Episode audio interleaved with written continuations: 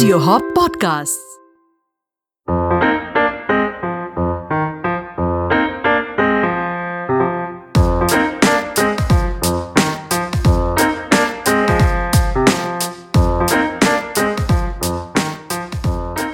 Hello and welcome to the Fittr Podcast, the show that looks at food through the lens of history, culture, and above all, science.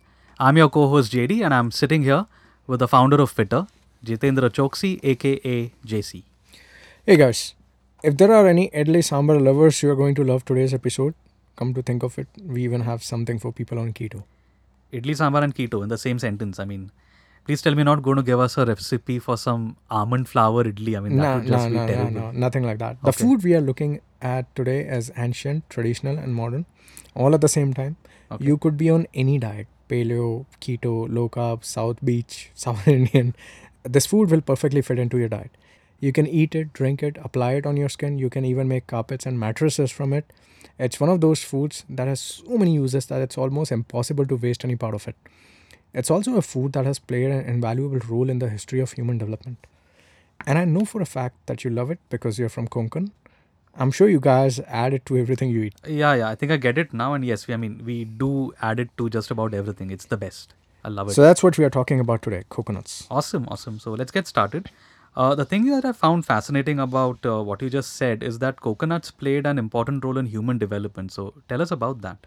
See, the biggest problems that faced our ancestors were food, clothing, and shelter. Hmm. Uh, they were also constantly exposed to the elements and needed to stay safe. Right. Uh, they needed something to sustain them, um, you know, something that could keep them hydrated, something that could keep them warm in the nights. Then they also needed something that could help them see in the dark. So lamps were needed. Mhm. Uh, fuel was needed for cooking. If you got hurt, then you needed some sort of medicine or ointment. Life was very precarious, you know. Right. Their problems were very basic, but uh, until humans figured it out how to solve them, they could not make any progress. At least in the tropics, humans figured out that there is one thing that can help them with all these problems the coconut. All right. Uh, Coconuts were a portable form of both food and water. You break open a coconut and you can drink the water, eat the flesh, and both could sustain for a long period of time. Right. Then, if you dry the skin of the coconut, you can use it for lighting fires. Mhm. Uh, eventually, humans also managed to extract oil from the coconuts that became a fuel for lamps, a way to cook food. It was also used for treating wounds and common diseases. Uh, coconut fibers could be used for making huts and houses. It was only after these basic things were taken care of that humans could venture out and explore the world. And the best part is that even to this day, coconuts are used for all these things. It's one of those foods where the connection with humans is really ancient and it has pretty much remained Right. unaltered. Because I know that the coconut tree is called the Kalpa Vriksha because, you know, which essentially means the tree of life because it gives you everything you need. That, that, that's because there is literally no part of the tree or the fruit that goes waste. Everything has a use. So, do we know where the coconut originated? Yeah, so coconut palms, they grow in the tropics. Right. The origins of the coconut have been disputed, but uh, generally it's believed that the coconuts originated in the region called Malesia. Uh, not Malaysia, the country. I'm talking about the region that comprises Southeast Asia, Indonesia, Australia, New Guinea, the Pacific Islands. That's where the coconuts came from. Okay. Uh, they've been around for many millennia. Archaeologists have found inscriptions and drawings which show that humans have been cultivating and using coconuts for a long time. Mhm. And fossils have even been found in New Zealand that are 15 million years old. Hmm. We've even found coconut fossils in many parts of India which are much older. Tamil Nadu, Kerala, and Maharashtra, and even Rajasthan. All right. So, I mean, is it possible that coconuts were carried from all these places and planted elsewhere, and that's how they spread to the rest of the globe? That, that's quite possible. Because I'm kind of thinking of that movie. What was that Tom Hanks movie where the coconut floats away? Yeah, the what is it? The one he, where he's on the island, Castaway. Castaway, Yes. yeah. Yeah. I don't know. Uh, quite possible, you know. There's even a theory that the coconuts would fall into the ocean and get carried away by currents to foreign lands, and that's how other places discovered coconuts.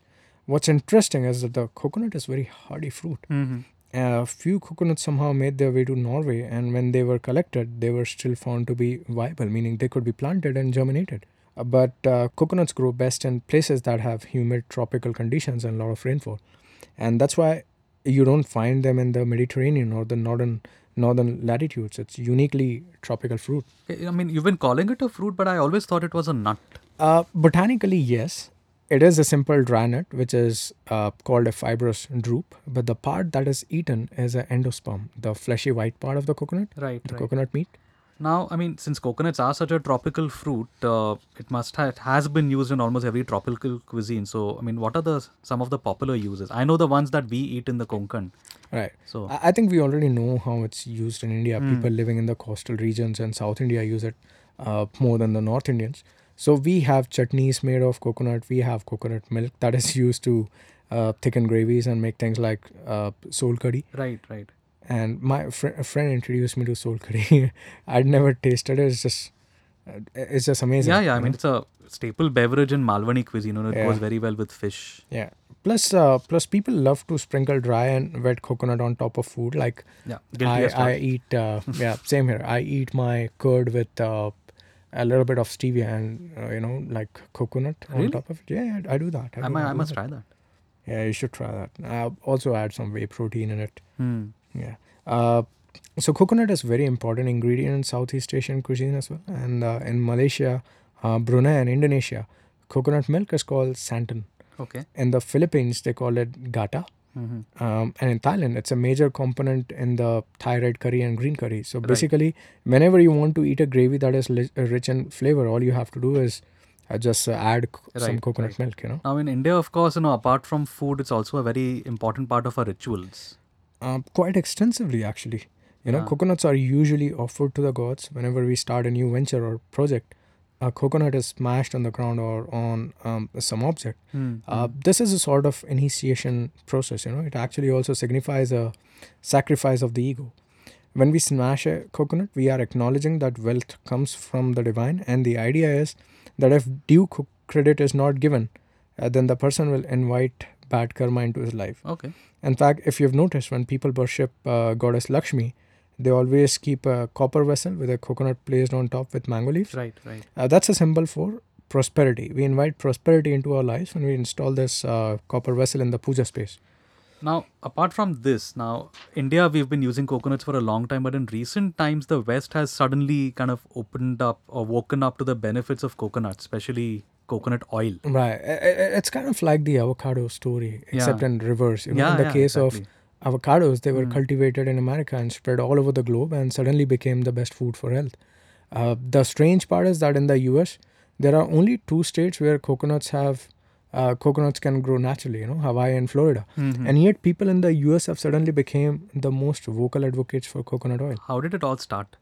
So the entire fad began with the keto crowd, and there's this weird invention called bulletproof coffee, which is basically people adding fat to their coffees and calling it uh, n- uh, natural body fat melter. Initially, when the fad began, people were adding butter, Mhm. but then somehow people realized that MCT oils, such as coconut oil, should be added, and they started calling it an even better way to burn the fat better, Yeah. you know, than butter. Right. I mean, this is one of the claims, but I think uh, you were also telling me there were some other claims that are being made about coconut oil. There, there are many. It's good for cooking. It's uh, nature's healthiest oil. It's good for digestion. It generates instant energy. It creates equilibrium within us, whatever the hell that means. Hmm. The biggest claim is that it prevents heart disease and helps you lose weight.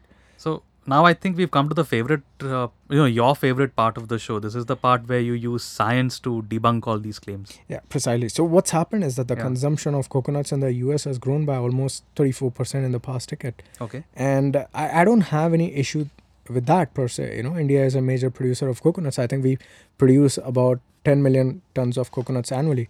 But if people are consuming coconuts because they believe false claims about its benefits, then it's not right. Right. People need to get educated and they need to stop letting influencers and celebrities tell them what to eat. And We are there to give it to them, I suppose. So let's begin. I mean, what does science have to say about all this? So, coconut oil belongs to a unique group of fats named uh, lauric oils. And that's because they contain something called as lauric acid. Mhm. Some researchers believe that lauric acid, uh, lauric oils have this unique properties because they behave very differently in human metabolism. Now, look at the let's look at the research on this. The first claim, uh, which is coconut oil helps you lose fat. Mm-hmm. The majority of coconut oil is made up of medium chain triglycerides and which is 65%. These Right. are triglycerides and fatty acids with a carbon length chain of 6 to 12. Studies suggest that if you replace your existing calories with MCTs without exceeding your daily caloric requirements, then it can result in a small but significant increase in the rate of fat loss over time. This effect appears to be slightly more powerful in overweight people. Okay. Coconut oil may also temporarily increase your metabolic rate and the speed at which uh, fats are broken down to release fatty acids. Uh, this is a process known as lipolysis. But this effect is uh, in a very short term effect. You know, it occurs when coconut oil is first added to the diet and and, and it do- disappears after two weeks. So we cannot say that adding coconut oil to your diet is going to make you a fat burning machine forever. Mm-hmm. Within two weeks, your metabolic rate will return to normal. Um, coconut oil also creates more ketone bodies than longer chain fatty acids when it is broken down.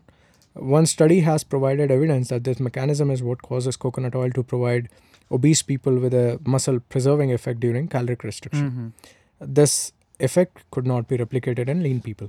So, just adding coconut oil to your diet, you're not going to see any noticeable fat loss effects. Now, the other claim Mm. the same keto people say that if you consume MCT oils or coconut oils, then it promotes brain function.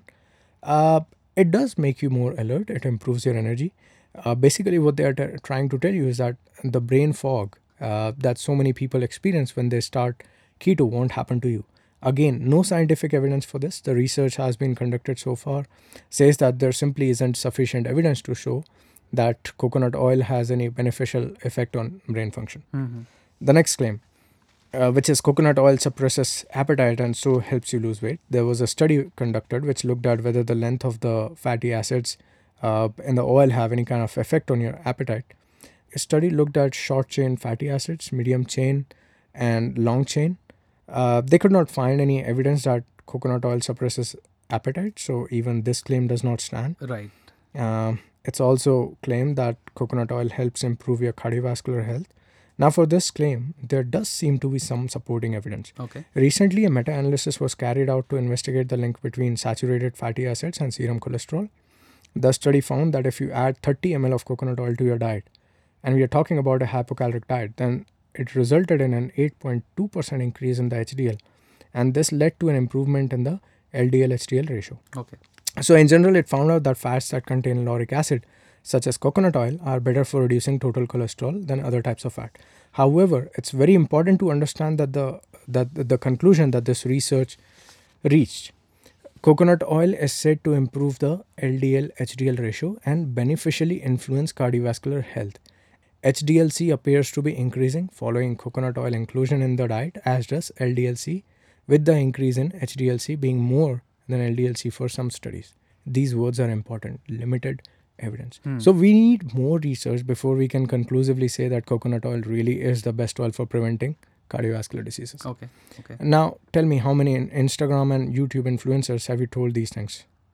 Uh, none that I can think of. I don't think I've heard anybody say this. Exactly, and that's because people don't use science; they use beliefs. Uh, we we live in a connected world where information is available anytime we want it, but it's very important to fact check the information before you make any kind of lifestyle Right. changes. So, what's your final take on coconut oil? Uh, personally, I like coconut oil. I, I coconut oil, unlike other oils, uh, they have better smoking points, so they are used for. Uh, they are much more suited for uh, cooking.